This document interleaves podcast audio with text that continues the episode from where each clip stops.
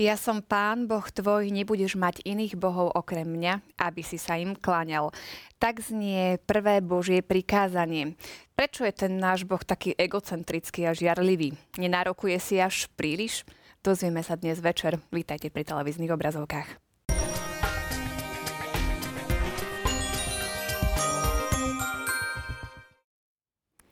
O tom, ako sa kláňať Bohu a ako mu slúžiť, sa porozprávam dnes večer s Marekom Krošlákom a Máriou Spišiakovou. Pekný večer, vítajte. Dobrý, Dobrý večer. večer. Ešte ale dáme priestor diváckej otázke. Vlastne ja som to na úvod použila od diváčky Márie z Bratislavy, otázky, ktoré nám ona kladla v maili, teda, že prečo je ten náš Boh taký egocentrický a žiarlivý, či si nenarokuje až príliš, či nám to nevyplýva teda z toho prvého prikázania. Ako by ste jej odpovedali? Ja skúsim takým prirovnaním zo života.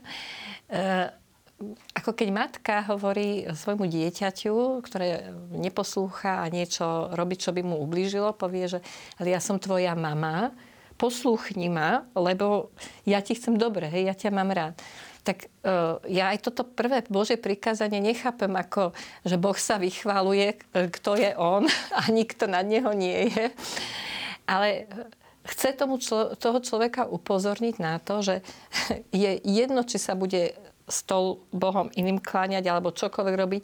Skutočnosť je taká, že jedine Boh drží ten svet stvorenia vo svojich rukách. Jedine on má skutočnú moc v tom svete niečo zmeniť. Jedine on má moc pomôcť tomu človeku žiť správne jeho život. A len vtedy, keď človek uzná toto prvenstvo Boha nad všetkými inými a pred všetkými inými, tak vlastne bude môcť ten svoj život naplno žiť. Čiže Boh mu len zjavuje akúsi pravdu, ktorá je proste platná. A Boh nepotrebuje sa pred nikým vychvalovať ani, ani nejak zdôrazňovať svoje prednosti alebo svoju veľkosť, lebo ju má tak či tak. Áno, istým spôsobom je to pravda. A ešte by som tam tak doplnil, že pripomenutie z tej predchádzajúcej relácie sme to tak viackrát zopakovali a je dôležité sa stále opakovať pri aj čítaní alebo aj vysvetľovaní tých jednotlivých Božích prikázaní, že oni sa vždy musia vysvetľovať v kontexte toho exodu, to znamená toho prechodu z neslobody, z otroctva do slobody. To je veľmi také dôležité. A samozrejme, že aj pre pochopenie toho, práve toho prvého prikázania nie len tento kontext, ale kontext celého svätého písma a kontext celej tej morálnej teológie, ktorá má silno náboženský a vlastne eminentne náboženský charakter. To je také veľmi dôležité, podstatné a kľúčové, dokonca neoddeliteľné pre správne pochopenie aj samotných Božích prikázaní. Ten majestát Boha poznávame na jednej strane, tak ako sme to spomínali už viackrát aj na predchádzajúcich reláciách, svetlom prirodzeného rozumu, že môžeme prísť niektorým skutočnostiam nadprirodzeným svetlo, svetlom prirodzeného rozumu, tak ako hovorí svätý apoštol Pavol napríklad v liste Rimanom prvej kapitole a dvadsiatom verši. Ale samozrejme sú aj niektoré skutočnosti, ktoré nám Pán Boh samotný zjavil. Tam vidíme niekoľko práve takých tých úrovní, alebo tá určitá pedagogika zjavenia skrze starý zákon a potom naplnenie v samotnom Kristovi. A vidíme, že ako sa nám Boh postupne zjavoval, takže iste je dnes, mohli by sme povedať, určitá možno ťažkosť v rozpoznávaní majestátu samotného Boha, jeho veľkosti, jeho jedinečnosti, pretože je, žijeme v spoločnosti, ktorá istým spôsobom paradoxne zameriava svoju pozornosť na človeka, ale tiež môže prísť určitému pokušeniu, že človek sa stáva, stáva akýmsi stredobodom vlastného ega. To je jedna z veľká potom ťažkostí, potom mať aj tento náboženský zmysel. Práve z tohto dôvodu, že aj to prvé prikázanie, ktoré sa dáva, ja som Pán tvoj Boh, nebudeš mať iných bohov okrem mňa, treba tiež vnímať práve v tom kontexte toho exodu, kde sa hovorí veľmi jasne, že Boh sa dáva poznať tak, že najskôr je on iniciatívny, a potom prichádza k tomu druhému. Čiže nemožno dodržiavať prvé Božie prikázanie a nekláňať sa iným Bohom bez toho, aby sme mali tento náboženský zmysel a náboženský kontext samotného prvého Božieho prikázania. Tak to bude taký úvod do našej dnešnej témy. Rozoberieme si prvú časť prvého Božieho prikázania. Tak poprosím réžiu o príspevok z katechizmu.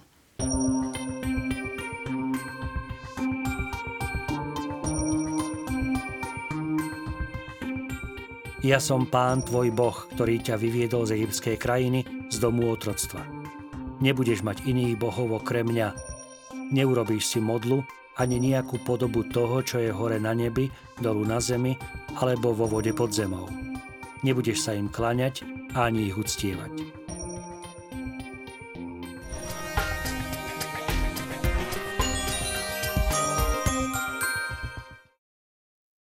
Sa teda zameriame trošku viac na to kláňanie, na to uctievanie Boha, na službu Bohu. E, vieme teda, teda, že náš Boh je neviditeľný. Dá sa kláňať neviditeľnému Bohu? A ako to, ja doplním ešte v súvislosti teda s Izraelitmi, e, Boh kritizoval veľmi modloslužbu, e, vytváranie si teda nejakých modiel. Ako to dokázal prijať ten starozákonný človek, že zrazu tu mal neviditeľného Boha, ktorému sa mal kláňať? No, ja myslím, že ten problém nemal iba ten starozákonný človek, ten problém máme stále my všetci, pretože ako ľudia sme teda psychicko-telesné, alebo teda duševno-telesné bytosti. Jednoducho sme s telom a s tým materiálom tak úzko spojení, že všetko potrebujeme nejak vnímať svojimi zmyslami, všetko, čo poznávame, celý svet. Ale to by samé o sebe nebolo zlé, hej. Že by sme mali, že, že potrebujeme toto. Ale druhá vec je taká, že my potom často zabudáme na to, že, že nie iba to, čo vidíme, nie iba ten svet, ktorý vidíme, existuje, hej, ale existuje poza ten svet aj nieč, nejaký svet neviditeľný. No a tá, teda tá skutočnosť, že ľudia vždy tých dávnych bohov, čo si teda nejak zobrazovali, alebo v ktorých verili, vždy im dávali nejakú materiálnu podobu alebo ich nejak zobrazovali, viedla k tomu, že ako keby si ich približovali viac tomu ľudskému alebo tomu materiálnemu. Hej. A e, ja si myslím, že hlavným cieľom toho zdôraznenia, že ten Boh je neviditeľný a že je proste väčší ako všetko, čo si tu vieme predstaviť, je práve v tom, aby sme z neho nerobili nejakú vec, hej, nejakú, nejakú prostriedok, ktorý môžeš využívať tak, ako ty chceš. Hej. Aby sme si ho nejak ne, nezmateriálňovali a ne, nerobili z neho niečo na použitie. Hej. Lebo vieme, že v dejinách cirkvi boli aj také prúdy, ktoré naozaj chceli zakázať všetky obrazy a všetky sochy Boha a všetko zničiť. Nemyslím si, že toto je ten cieľ. Skôr naozaj mať stále na pamäti, že akékoľvek zobrazenie Boha je len zobrazením, hej, a je to vždy nedokonalé a nikdy to nevyžad, nevyjadruje úplne plnosť toho, kým ten Boh je, že je ozaj oveľa väčší, oveľa iný, oveľa mocnejší, ako je v tom zobrazení. No. Na toto vlastne Mária poukázala, je veľmi také dôležité, že je to tá určitá ťažkosť, s ktorou sa asi trápime všetci, aj boríme a viac menej sa nám v tom darí. Tak v starom ako aj v novom zákone, aj v dnešnej dobe. A tá určitá symbolika je taká podstatná, kľúčová aj z toho dôvodu, že sme stvorení ako jednota tela a duše. Takže pre nás vlastne tá telesnosť alebo aj tá materiálnosť niektorých vecí je skutočne taká veľmi podstatná, kľúčová. Nakoniec, keď sme spomínali napríklad aj samotné sviatosti, tak sme hovorili, tak základná definícia viditeľné znaky neviditeľnej milosti, že Boh nám veľmi takým láskavým spôsobom prichádza na pomoc našej slabosti a že cez tie zmyslami vnímateľné veci Boh prichádza do života človeka, že on sa vlastne prispôsobuje. Ten Boh akoby sa prispôsoboval skrze tie sviatosti aj nášmu vnímaniu, celému nášmu, celé našej bytosti, celé našej osobnosti, nášmu spôsobu vnímania, nášmu spôsobu myslenia, hovorenia, všetko. No a samozrejme, kláňať sa Bohu, ktorý je neviditeľný, tak to je taká vec, ktorá je touto základnou požiadavkou, že jednoducho prijať vieru v existenciu nekonečného Boha, kvôli tomu, že sa nám takýmto spôsobom zjavil. A tak ako to spomenula už aj Mária, sú mnohé veci v našom živote, ktoré samozrejme sa nám vnímajú oveľa ľahšie, pretože sú nejak materiou formované. Ale je aj x vecí aj v našom osobnom živote, v živote každého jedného človeka, ktoré ne, ak napríklad neverbalizujeme, tak neznamená, že neestujú, ale nikto iných nevidí okrem nás. To napríklad myšlienky. Každý človek má myšlienky, ale pokiaľ ich ja neverbalizujem alebo nejakým iným spôsobom ich neodkomunikujem, tak to neznamená, že tie myšlienky neexistujú. Oni naozaj existujú a reálne existujú, ale pre všetkých ostatných sú neviditeľné.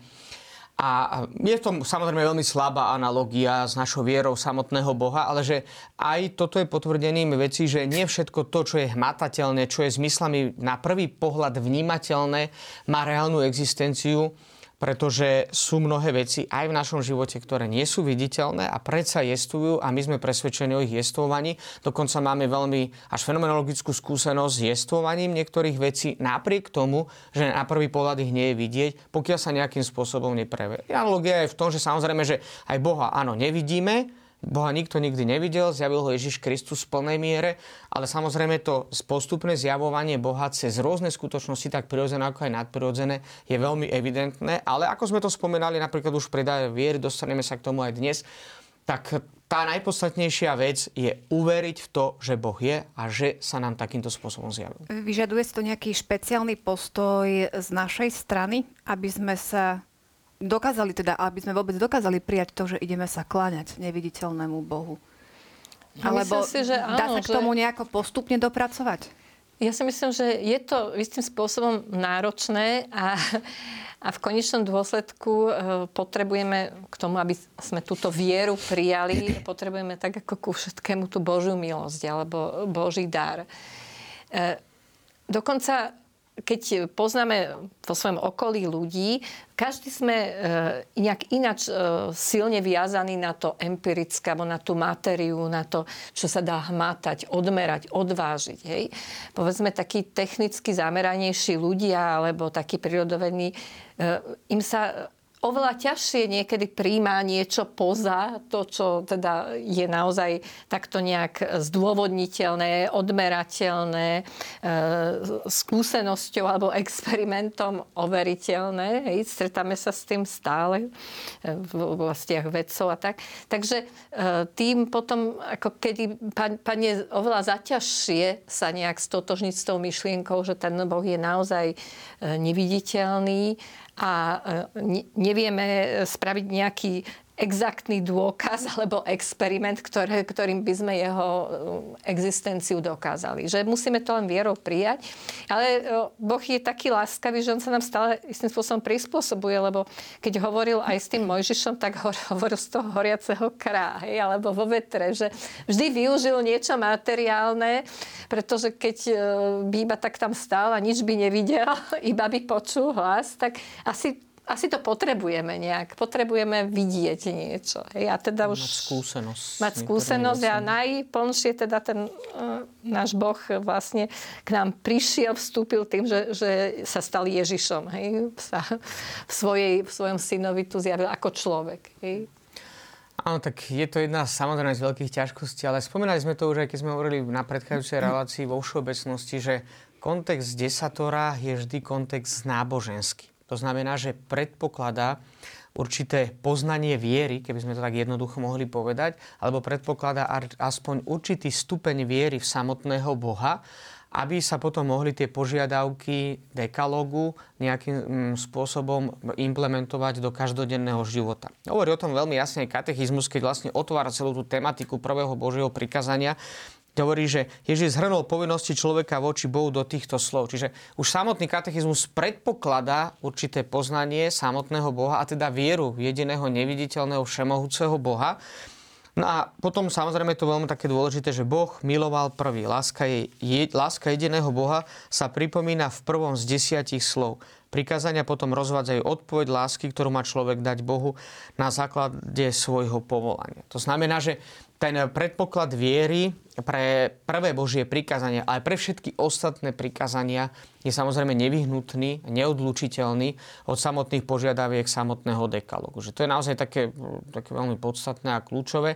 Samozrejme, to, čo spomenula aj Mária, je veľmi také vhodné si pripomenúť, že ale dnes aj dobré historické napríklad dôkazy, však o tom boli aj dobré aj vedecké štúdie spravené, dokonca masívny archeologický výskum, ktorý sa robí, potvrdzuje mnohé veci.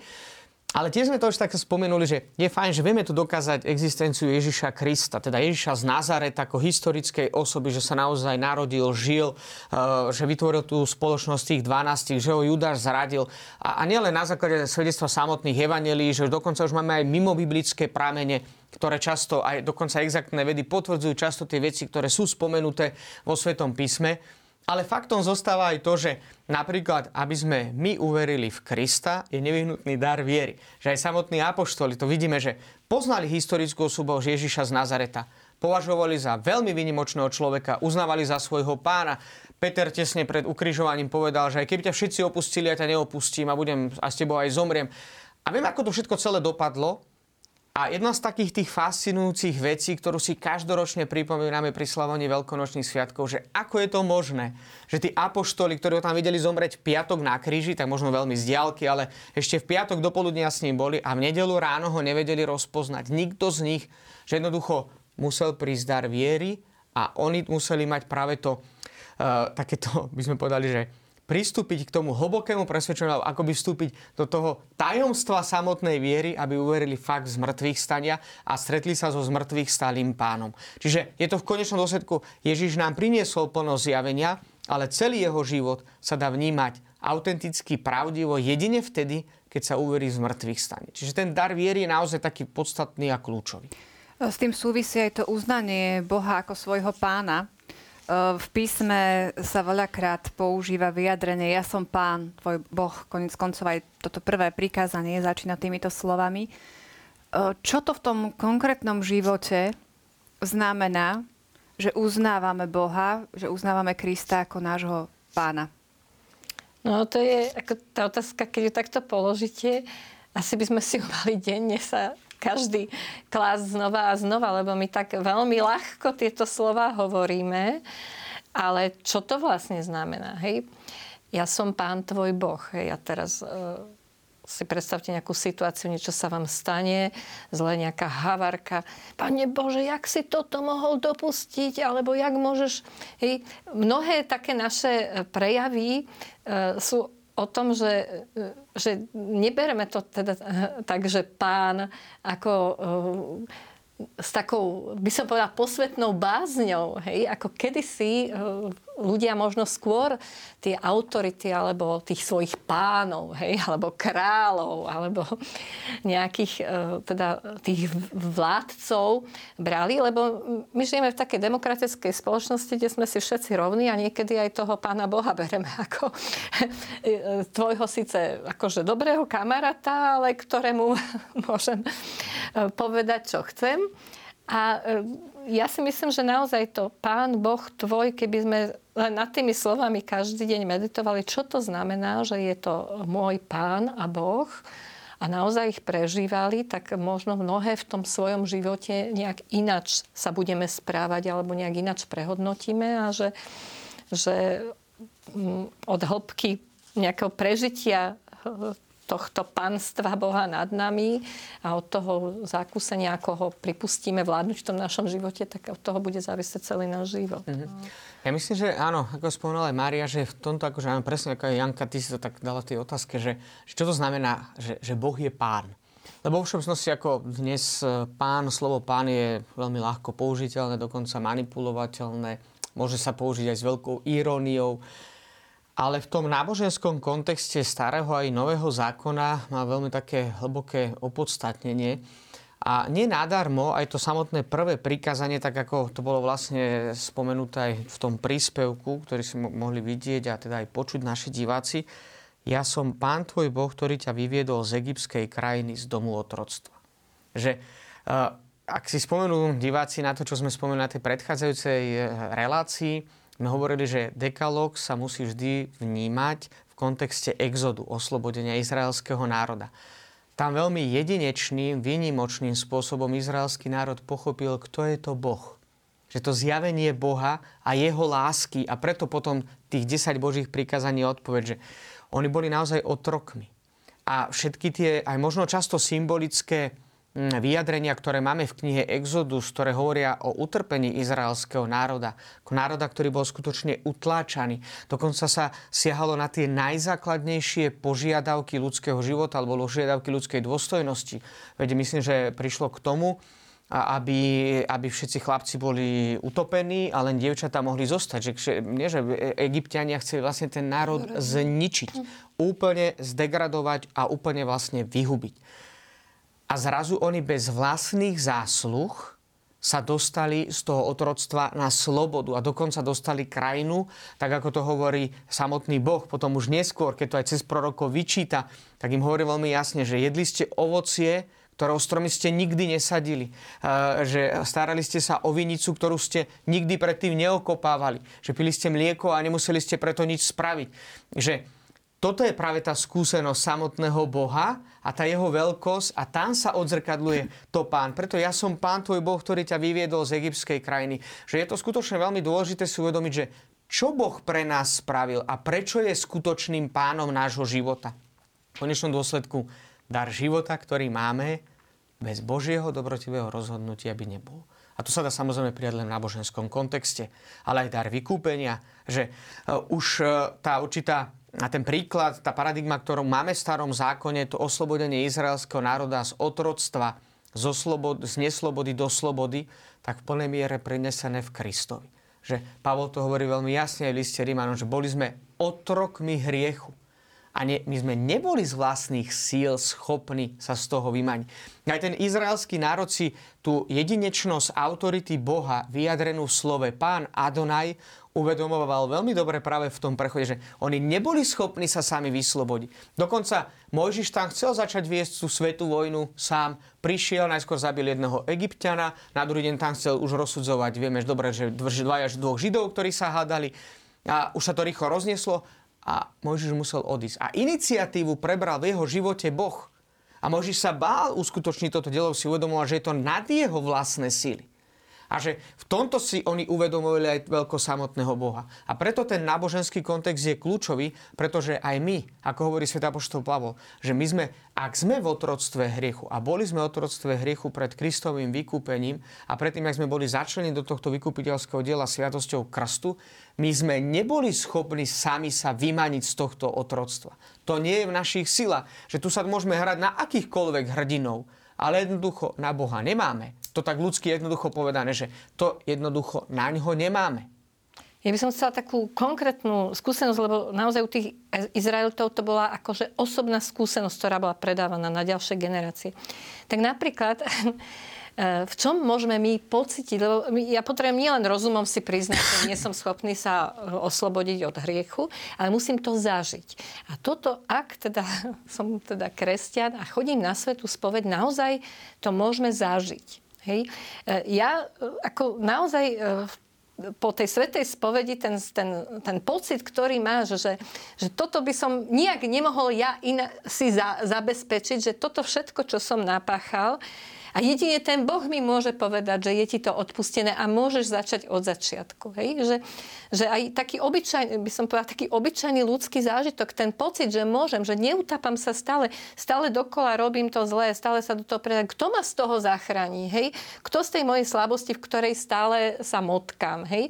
Čiže ja si myslím, že, že, že je dôležité tú skúsenosť oslobodenia naozaj prežiť. Mnohokrát to prežijú práve konvertiti, ktorí proste hľadajú, ja neviem, edit Štajnová, alebo ktoríkoľvek hľadajú tú pravdu života, skúmajú všelijaké filozofie, myšlienky a potom to stretnutie s Ježišom im zrazu ako keby tak toto je ono, hej? A teraz sa cíti slobodný, lebo on chcel nájsť, chcel nájsť tú cestu, ale v jeho, proste v jeho silách nebolo ju akože ľudsky odhaliť v niečom ľudskom čiste, hej? A zrazu to oslobodenie je v tom, že aha, je tu tá cesta a tú cestu mi ukazuje Boh. Hej? Taký zážitok. No, áno, áno, povedal, že áno, to, áno ten zážitok, to je tiež také ako však podstatné a tá skúsenosť, ale tam e, svätý Pavol to ešte dáva, že do kontextu z toho, že aby to, áno, že ja tak teraz na to upozorňujem, že toto je fajn, keď je, mm. chvála Bohu, že to tak je, to je dobré, ale že nedá to len do tej takej tej citovej alebo zážitkovej mm. roviny, to je veľmi dôležité a preto svätý Pavol to tak veľmi dobre objektivizuje a on hovorí, že dobre, že tak ľudsky to teraz poviem, aby to bolo zrozumiteľné. Nebudem teraz presne hovoriť aj slova apoštola Pavla. Pavol hovorí, že dobre, možno mnohí budeme v tom, že eh uh, ale tak nič sme nespravili, áno, že chceme, čo by sme, že nikoho som nezabil, ja nič také zle nerobím, a že a som naozaj pod vplyvom toho dedičného hriechu, nie som schopný sa sám. Pavol hovorí, áno, a jasným dôkazom toho, že mzdou hriechu je smrť. Že a všetci zhrešili, a pretože jednoducho smrť je jasným dôkazom to, že sme pod vplyvom dedičného aj osobného hriechu a Kristus vykúpil aj túto skutočnosť. Toto je také, samozrejme, aj tá skúsenosť je veľmi podstatná. Ja si tiež teda môžem, až môžem povedať takú vlastnú osobnú skúsenosť, že a myslím si, že to není nejaká, to ne, než myslím, som presvedčený, že to není zásluha človeka. To je jednoducho dar zo strany Boha, buď ho človek príjme alebo nepríjme, samozrejme tie okolnosti. Ja si pamätám, že keď som pripoval na prvé sveté príjmanie, tak uh, bolo to neskôr, lebo nebol som teda tak štandardne ako ja, tie deti, bol ešte komunizmus, a si pamätám, že ako som išiel uh, na jedno stretnutie s jedným kňazom, uh, ktorý mal teda skúšať veci, a ja sa priznám, že som nevedel, tak... Uh, A je zaujímavé, že viem, si pamätám presne tú cestu, teda najviac ma trápilo to, že ako dopadne na tých otázkach a odpovediach. No a na tú, teda, na tú faru som išiel, by som povedal to dnes už tak, dobre si na to spomínam, že človek neveriaci, a ktorý nemal o Pánu Bohu žiadnu predstavu, a z toho krátkeho stretnutia s tým dobrým kňazom som išiel už ako človek veriaci, a vtedy sa začínala rozvíjať moja viera. Že, uh, a to je dar. A som presvedčený o tom, že ten dar ponúkať cez rôzne životné situácie Boh úplne každému. Stále teda hovoríme a pozeráme sa na všetko očami viery. Aj prvé prikázanie, katechizmus označuje ako prikázanie viery, nádeje a lásky. My sme už o týchto čnostiach hovorili, takže nebudeme to nejako dopodrobná rozoberať. Prejdeme to aspoň, teda aspoň nejaké aspekty, ktoré teraz nadčrtáva katechizmus pri tejto téme. V bode dvetisíc osemdesiatsedem sa píše, že morálny život má svoj prameň vo viere. Znamená to teda, že aká je silná moja viera, taký je potom môj morálny život, je tam nejaká taká priama veľká úmera. Už, veľmi veľká súvislosť, dokonca, áno, naozaj úmera, že uh, to však nakoniec to veľmi dobre poznáme z listu svätého apoštola Jakuba, že keď niekto hovorí, že má vieru, ale nemiluje svojho bližného alebo nekoná podľa teda skutky viery, tak e, tamto potom máme to známe také vyjadrenie, že ukáž mi svoju vieru bez skutkov a ja ti z mojich skutkov ukážem svoju vieru. Čiže ona naozaj, morálny život má prameň vo viere. To už sme veľakrát spomínali, že to je v podstate ten kľúčový nevyhnutný prvok, že bez viery v Boha tie jednotlivé prikázania sa nám budú zdať ako systém určitých e, možno noriem, ktoré nás zavezujú, skľučujú, a to je práve tá nesloboda. A práve naopak, ak človek z hľadiska viery pozerá na tie jednotlivé prikázania ako hodnoty, tak sú vyjadrením tej slobody, ktorú nám Kristus priniesol. Čiže viera je tam naozaj kľúčová, nevyhnutná, neodlučiteľná, najpodstatnejšia. Ja by som vás zase chcela poukázať na taký aspekt, že teraz to tak vyzerá, že ako keby ten neveriaci človek nemohol žiť morálne. Že ako automaticky, že je neveriaci, že je nemorálny. Mm. To tak nie je. My teraz stále hovoríme o kontexte desatora, o jeho súvislosti teda s vierou v Boha a tak ďalej. V tom ľudskom zmysle, v tom zmysle dodržiavania prirodzeného zákona, ktorý každý poznáva vo svojom svedomí, môže rovnako neveriaci človek žiť morálne v tom, že dodržuje to, čo mu jeho svedomie hovorí, teda robí podľa toho, čo mu jeho svedomie hovorí, že je správne a dobré. Do toho okamihu, keď on sám sa istým spôsobom na tej ceste napreduje a snaží sa alebo cez, hľadať toho Boha, alebo tú pravdu, keď ešte to nepomenuje Boh. Lebo ano. Ak veríme, že Boh každému tú vieru ponúka, to znamená, že aj jemu, len my nevieme povedať, v ktorom okamihu jeho života mu ju ponúka, ale môže žiť mravne. Lebo niekedy sú aj také teórie, že proste my sme len dobrí len vtedy, keď uh, teda príjmeme do svojho života Ježiša Krista a on je dobrý v nás. No, my môžeme byť aj ľudsky dobrí, alebo tí, ktorí neveria v Boha, môžu byť tiež ľudsky dobrí a morálni ľudia. To sú hmm.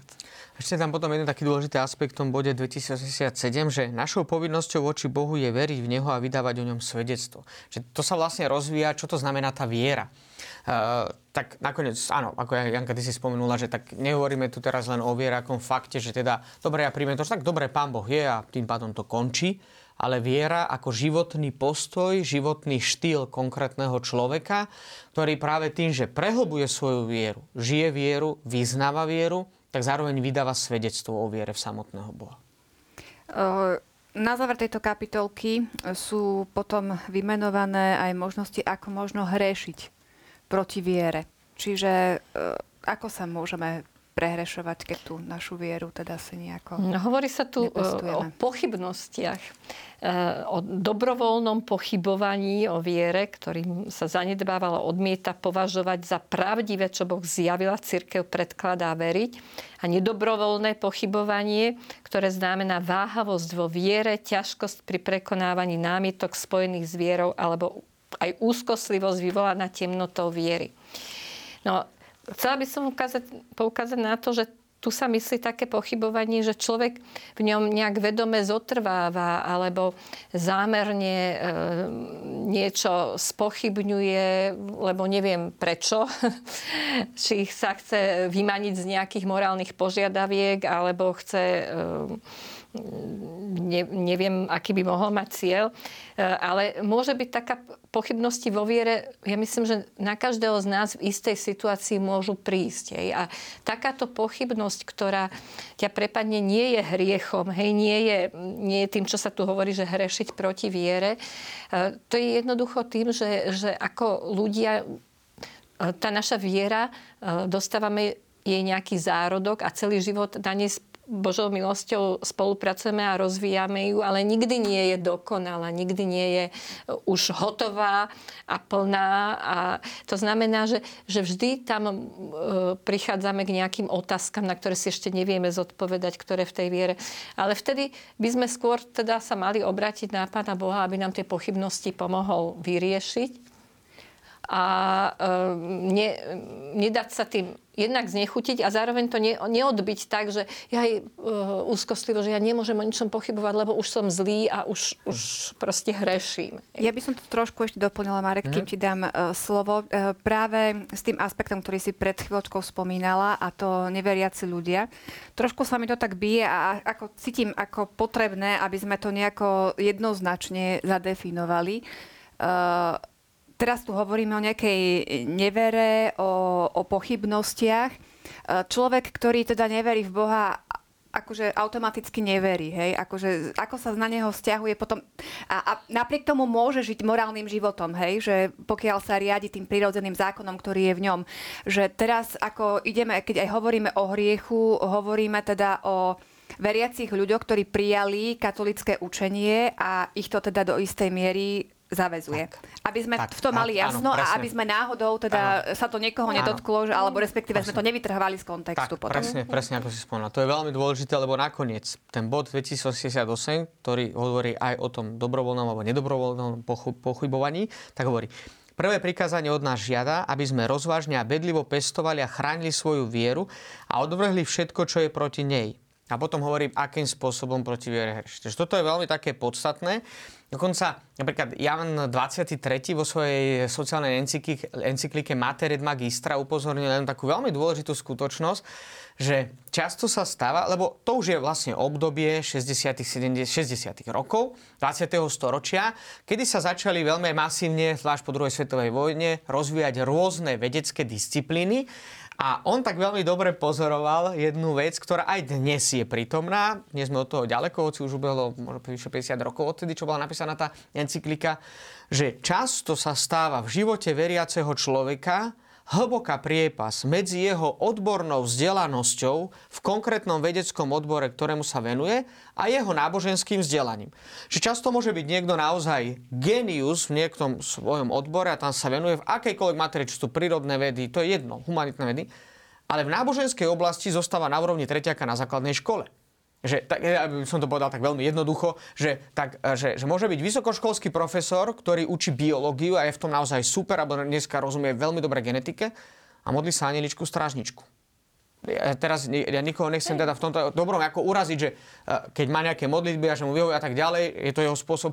Ale ja som len chcel ukázať na tú priepasť, ktorá medzi tým často ako existuje A tomto to treba, tak ako spomínala Mária, veľmi dobre rozlišovať, že čo všetko robím pre poznanie a prehlbenie svojej viery. A tam je práve to kľúčové, že to dobrovoľné alebo nedobrovoľné. Práve to nedobrovoľné môže byť často stimulom a motiváciou k tomu. No a keď hovoríme teda, povedzme, že o človeku, ktorý e, má problém prijať dar viery, tak tam jedna z takých veľmi podstatných a kľúčových vecí je, aby bol stále otvorený pre pravdu. To, čo spomínala Mária. Že jednoducho, byť otvorený pre hľadanie pravdy. Toto je, myslím si, že také naozaj podstatné a kľúčové. Ešte som chcela povedať, že niekedy sa nám stávajú so študentmi, že tým, že študujú teológiu alebo základy kresťanskej teológie a filozofie, tak jednoducho tam e, prichádzajú v jednotlivých predmetov rôzne otázky, ktoré sa týkajú aj Boha, aj našej viery. A oni sa niekedy boja nad niektorými tými otázkami zamýšľať, že, že a čo keď to ohrozí moju vieru, alebo niektorí teda e, počase povedia, že no ja už tuším, neverím. Viete, my tu tak ľahko používame to slovo viera. Hej. Ale čo to tá viera je? Hej? Je viera to, že proste vyrastal som od mala v katolíckej rodine, chodil som na omše a teda od, na, om, na omše, dobre hovorím. A e, viem o, odrecitovať základné modlitby alebo krédo. Ale e, keď príde na, na to rozmínenie nadrobné a používam aj svoj rozum a rozmýšľam o Bohu a o rôznych skutočnostiach vo svete, tak zrazu sa mi niečo rozsype, lebo som nemal... Nemal som ten už dospelejší, alebo taký... Obsah viery.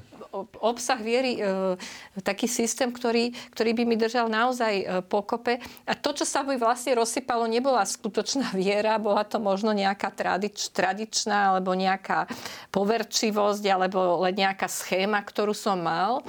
E, takže ja, si, ja som presvedčila hlboko, že, že ten rozum, ktorý túži po pravde a hľadajú a kriticky skúma aj vyjadrenia buď o Bohu alebo teologické, tak nemôže dôjsť k rozporu medzi vierou zjavenou a medzi tým, čo rozum poznáva. To znamená, hmm. že ak k takému rozporu dôjde, tak niekde bola chyba. Hej? Buď som nesprávne tú svoju vieru chápal, niektoré jej tvrdenia, alebo sa teda mýlim v, v nejakom uzávere rozumu, nejakom argumente, ktorý ma doviedol k tomu, ako keď niekto povie, že pretože existuje zlo, tak nemôže existovať dobrý Boh. Takže tá objektivizácia viery je dôležitá, tak by som možno tak veľmi pozbudil, krátko, áno, krátko, že divákov by som tak chcel pozbudiť k tomu, že možno by si pozerali aj tie časti katechizmu katolíckej cirkvi, ktoré hovoria práve o viere ako o čnosti. No toto je naozaj len kľúčové. Áno, lebo niekedy ako tak vo všeobecnosti, jednoducho by sme dali konkrétny príklad. Keby, jak Mária spomenula, že uh, keď sa spýtame, že kto je veriaci človek? No ten, čo chodí v nedeľu do kostola. A je, je veriaci? Že má, má obsah viery, má poznanie, rozvíja svoju vieru, že je naozaj viera. To je ťažko, ako ne, ja to nechcem naozaj že kritizovať, len teda, že presne tak, že najskôr je dôležité zobjektivizovať to poznanie samotného obsahu viery a na základe toho sa môže potom pristupovať tomu ďalšiemu kroku, že nakoľko je naša viera vyspelá, nakoľko máme dobrovoľné alebo nedobrovoľné pochybnosti. Posuňme sa k nádeji, bod dvetisíc deväťdesiat. Tam má celkom zarazili tvrdenie, že človek nemôže na Božiu lásku plne odpovedať svojimi vlastnými silami, alebo teda musí dúfať, že Boh mu dá schopnosť opätovať jeho lásku. E, nie je to trošku taká ako keby manipulácia, alebo neviem, ako by som to nazvala, že ako keby si Pán Boh za všetko bral tie zásluhy a kde je potom tá, tá akože slobodná vôľa toho človeka? Či to nemôže niečo také, také evokovať? No, že ešte aj tú nádej, ktorú akože... Môžeme mať, ešte aj to je teda... Ešte aj to je Božia milosť. No nie, je to tak, že aj vy, keď sa milujem ja svojho manžela, manžel mňa, alebo milujeme deti, tak e, láska je zase niečo také podobne ako viera, čo sa veľmi ťažko meria. Hej. Ale tým, že Boh je skutočne nekonečný a nekonečne dobrý, tak asi všetci cítime, že, že takou láskou, ako On miluje nás, jednoducho zo svojich síl proste nie sme schopní. A preto, preto sa hovorí, že, že ja aj chcem, aj zo svojich síl, tak ako sa mi dá, ale stále to bude málo. Bude to málo. A vôbec sa, myslím si, nestráca ten ľudský prínos alebo tá ľudská sloboda, lebo ak naozaj chcem, tak môjim, môjim prínosom je ten, že sa otvorím tomu, alebo umožním tomu Bohu, aby, to, aby mi dal tú milosť ho milovať tak, ako, ako len som schopný. Hej? Čiže to otvorenie sa, tá ľudská spolupráca je vždy potrebná. Akože to, to nie je, že akože Pán Boh naleje, nenaleje, hej? Komu ako chce a on si to robí. Ty urobíš veľký kus práce v tom, keď, keď dokážeš ten svoj egoizmus a to svoje, že ja sám, ja sám, veď e, som najlepší. Keď toto prekonáš, už je to obrovský kus práce a on potom môže urobiť ten ďalší kus, hej, alebo pomôcť tomu, čo, čo už nie je v našich silách. To je vlastne veľmi úzko spojené práve s tým darom viery, na ktorý odpovedáme, že nádej bez viery jednoducho nejde, že viera. A sme sa spomínali o tých činnostiach, že oni sú jednoducho poprepájané. Nie je to tak, že rastie nám najskôr palec, potom maliček, ale jednoducho rastieme buď v všetkých činnostiach, alebo degradujeme v nerestiach. A tiež je rozlišených niekoľko práve v tomto bode dvetisíc deväťdesiat katechizmu katolíckej cirkvi a niekoľko takej tej úrovni nádej, ako to už aj spomenula Mária, že človek musí dúfať, že mu Boh dá schopnosť opätovať jeho lásku a konať podľa prikázaní lásky. Ona vždy necháva slobodných, ale práve v miere, nakoľko sa otvárame v spolupráci tej Božej milosti, tak miere natoľko môžeme získavať aj zásluhy, to čo sme spomínali, že Pán Boh si neberie všetko pre seba, lebo naozaj, že my, my sa nesnažíme milovať preto, aby sme získavali zásluhy. Ale tu som to spomenul, že tým, že milujeme, tak môžeme získavať zásluhy. Takže to je úplne iná impostácia celého toho postavenia. No a potom tiež také dôležité, že nádej je dôvery plné očakávanie Božieho požehnania a blažajúceho videnia Boha. A zároveň aj ten dôsledok, ktorý z toho vyplýva, že tým, že človek má nádej, tak je to aj obava uraziť Božiu lásku a privolať na seba trest. Že, ale v kontexte viery. Bez toho to jednoducho nejde. Že ja si uvedomujem, že ak to, čo Boh pre mňa spravil a ja mám svojím životom odpovedať, tak mám práve z tej viery určitý strach, ale tak v úvodzovkách strach, že ľudský to inak ani neviem, aby som Boha neurazil. Ale nie preto, že e, teraz ako nejak tak egoisticky, ale práve kvôli veľkosti tej lásky. Však to nakoniec, e, ja si spomínam, že som bol na jedných duchovných cvičeniach a spomínal tam e, jeden kňaz taký zaujímavý príklad, že zažil jedného chlapca, že to bol taký chuligán, bolo to v Taliansku a hovorí, že raz prišiel, že už večer, úplne mu večer búcha na afaru a tak a hovorí, že, ale on bol malý, že ešte ne, teda ne, nechodil na spoveď a tak a hovorí, že, že viete, ja by som chcel ísť čím skôr na spoveď. A to sa pýtal ten kňaz, že prečo? Že ja som dnes rozplakal moju mamu. Že on si to vlastne taký malý chlapec uvedomil, že tým, že spravil zle, vlastne ublížil aj tej mame, aj ublížil sebe, že ale na čo vlastne, že až cez tie slzy matky uvidel, že vlastne, že čo spravil zle. A v tomto ako takom jednoduchom príklade sa dá, dá pochopiť to, že samozrejme, že že my sa prehrešujeme proti Bohu a konečnom dôsledku slúžime, teda zničíme samých seba samotným riechom a preto práve prichádza, že ten určitá taká obava uraziť Božiu dobrotu a zároveň pri seba, na seba privolá ten trest ako dôsledok toho hriechu. Aké sú konkrétne hriechy proti nádeji? Tak je tu menované zúfalstvo a opo- opovážlivosť.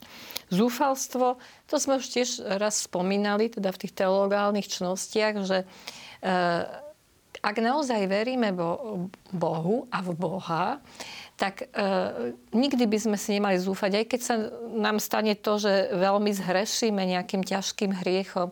Tá viera e, v Boha obnáša vieru v jeho milosrdenstvo, v jeho nekonečnú lásku, ktorá by nám mala vždy dávať akože nádej, že ka- nejaký stav nie je nemeniteľný a Boh vo svojej všemohúcnosti všetko môže na dobre obrátiť. Tak preto to zúfalstvo je vlastne opakom takejto viery a takejto nádeje a teda môžeme s ním hre, hrešiť alebo teda mu niekedy podľahnúť. Zase by, sme, by som upozornila, že nebrať to tak, že sú situácie, kedy človek to zúfalstvo pociťuje. Napríklad mu zomiera nejaký blízky človek, hej, zomiera mu dieťa. Tak tá matka je zúfala, pláče, pýta sa Boha prečo. Ale to nie je taký stav zúfalstva, ktorý, ktorým by ako nejak opovrhoval alebo nedoveral tomu Bohu. To je také prirodzene ľudské, že musíš tú, tú bolesť a ten stav proste prežiť a hľadáš a pýtaš sa, prosíš toho Boha, klopeš na tie dvere, hej. To ešte neznamená, že už teraz si nejaký odsúdenia hodný, alebo čiže zúfalstvo sa nám stáva. No, tam som ešte upozornil na to, že áno, tam treba rozlišiť práve tie roviny, čo sme spomínali, že hriechu, že hriech je vedomé a dobrovoľné. A keď sa prežívajú emocionálne náročné situácie a človek pociťuje rôzne vnútorné procesy po psychologickej, emotívnej stránke, tak to neznamená, že to je automaticky samotným hriechom. Že tu, ako to aj definuje katechizmus, v súfalstve človek prestáva dúfať, že dostane od Boha osobnú spásu. Že to pomoc, aby ju dosiahol, alebo že dostane do odpustenie svojich hriechov. Zúfalstvo sa protiví dobrote Boha. Čiže a preto je veľmi dôležité aj toto rozlišenie, sme to spomenuli na tých predchádzajúcich reláciách, že a, napríklad sú stavy, a, ktoré sú naozaj definované už aj v rámci psychiatrie ako depresie, kde naozaj prichádza možno až k fyzickému porušeniu mozgovej kôry a na základe toho prichádza k depresívnym stavom, ale to nie je zúfalstvo. To je veľký rozdiel. Zúfalstvo je práve to dobrovoľné rozhodnutie sa nedúfať. A samozrejme s tým potom úzko súvisia aj tá, t- tie dva druhy opovažlivosti. Ale to je také naozaj veľmi dôležité, že čo pripomína aj terajší svätý otec František veľmi často, že Boh sa nikdy neunavuje v odpustení, ale sme to často my, ktorí sa unavujeme v prosední o odpustenie.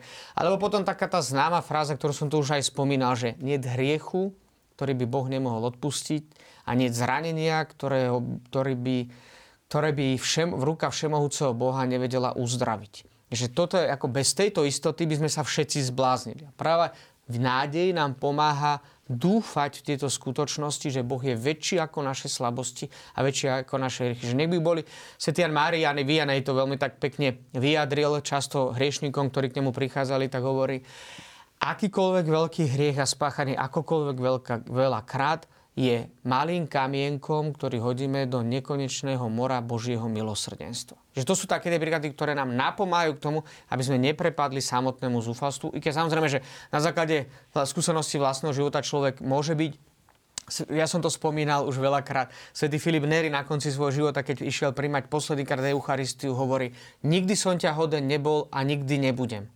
Ale to nebolo zúfalstvo, to bolo vyjadrenie toho, aký je Boh veľký oproti nemu samotnému, hoci už v tom čase mal veľké zásluhy. No myslím si, že tou opovažlivosťou možno, že častejšie, aj keď si to neuvedomujeme, hrešíme. Ona môže byť teda dvojakého druhu, buď, že si príliš myslíme, že na toto stačím sám, hej, a Bez nepotrebujem Pána Boha. Pána Boha. Alebo naopak, že však ten Pán Boh je až taký dobrý, že môžem si akože robiť, čo chcem. Mnohí to treba, napríklad to môže byť v takej bežnej veci, že odkladám svätú spoveď, hej. A však mm-hmm. nie je tento týždeň, ale o mesiac a o dva, hej.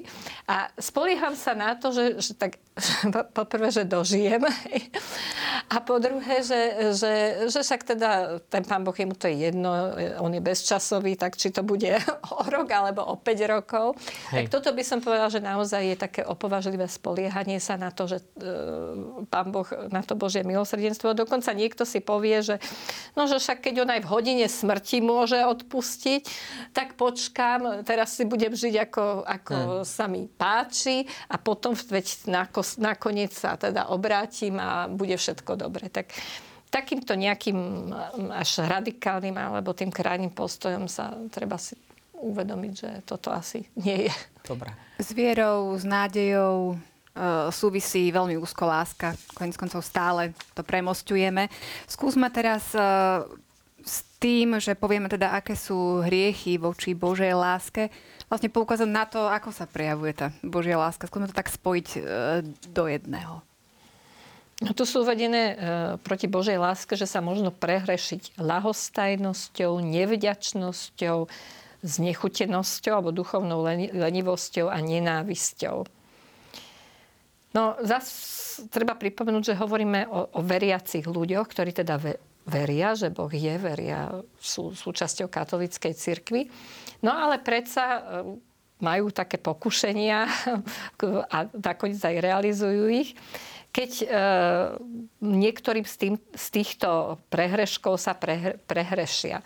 Ľahostajnosť, že, že zanedbáva alebo odmieta brať do úvahy Božiu lásku.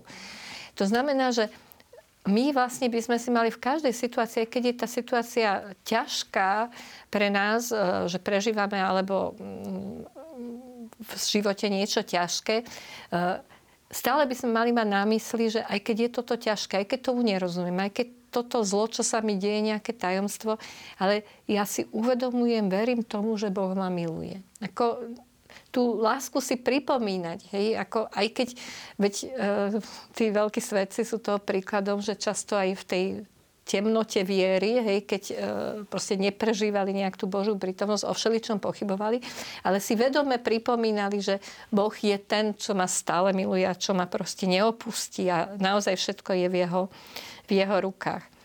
Nevďačnosť sa mi zdá ešte taká hm, vážnejšia, lebo, lebo nevďačnosť... E, to aj poznáme všetci, ako aj rodičia, alebo kňazi, alebo učitelia, že aké to je, že keď e, ty sa snažíš dob- dobro tomu druhému preukázať, niečomu dávaš a na, na oplátku sa, sa ti dobrotu, dostane, že, že ťa ešte ohovorí, alebo ti vynáda. čiže, čiže ani tú minimálnu vďačnosť. A, a na druhej strane, ako nás teší, keď nám niekto povie, že ďakujem ti, mm. naozaj ma to potešilo. Také prirodzené. Že, že, že taká prirodzená tá vďačnosť. Mm. Nechám. Ja myslím, že no, ten bod dvetisíc deväťdesiatštyri hovorí o všetkých takých akože hriechoch, že akým sa spôsobom môžeme tak základne prehrešovať proti láske. Ale ono sa to zobrať ešte aj úplne opačne. Dá sa pozrieť na to tak, že vlastne všetky tie veci sa dajú pozerať úplne z iného uhla pohľadu, deväťdesiat stupňov, pardon, stoosemdesiat, to sa hovorí deväťdesiat, stoosemdesiat. To znamená pozerať na to pozitívne, že namiesto ľahostajnosti práve naopak taká tá zanietenosť. A ono je to v konečnom dôsledku. Znova sa vrátime k starému zákonu, kniha Deuteronomium, ja som Pán tvoj Boh.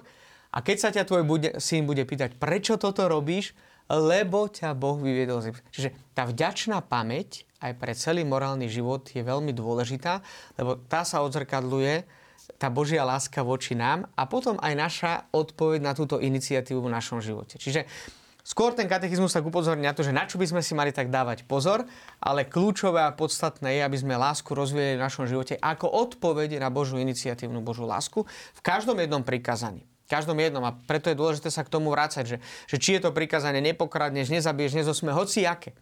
Že vždy je dôležitá tá iniciatívna láska, že tá motivácia, samozrejme, že keď hovoríme o neveriacich ľuďoch, môže byť často veľmi prirodzená, zachovanie prirodzeného zákona a pre nás motiváciou je láska ku konaniu samotného dobra, že robím preto, lebo Boh ma miluje a práve z tohto dôvodu konám podľa toho, ako mi to on zjavil. Ja som vám naozaj úprimne vďačná za to, že ste si našli aj dnes večer čas a prišli do štúdia sa porozprávať. V rozprávaní o prvom Božom zákone budeme pokračovať aj na budúce. Milí televízni diváci, ďakujem vám aj ja za pozornosť, že ste s nami vydržali túto hodinku. Teším sa na vaše postrehy, vaše nejaké pripomienky, otázky a uvidíme sa opäť o dva týždne. Dovidenia.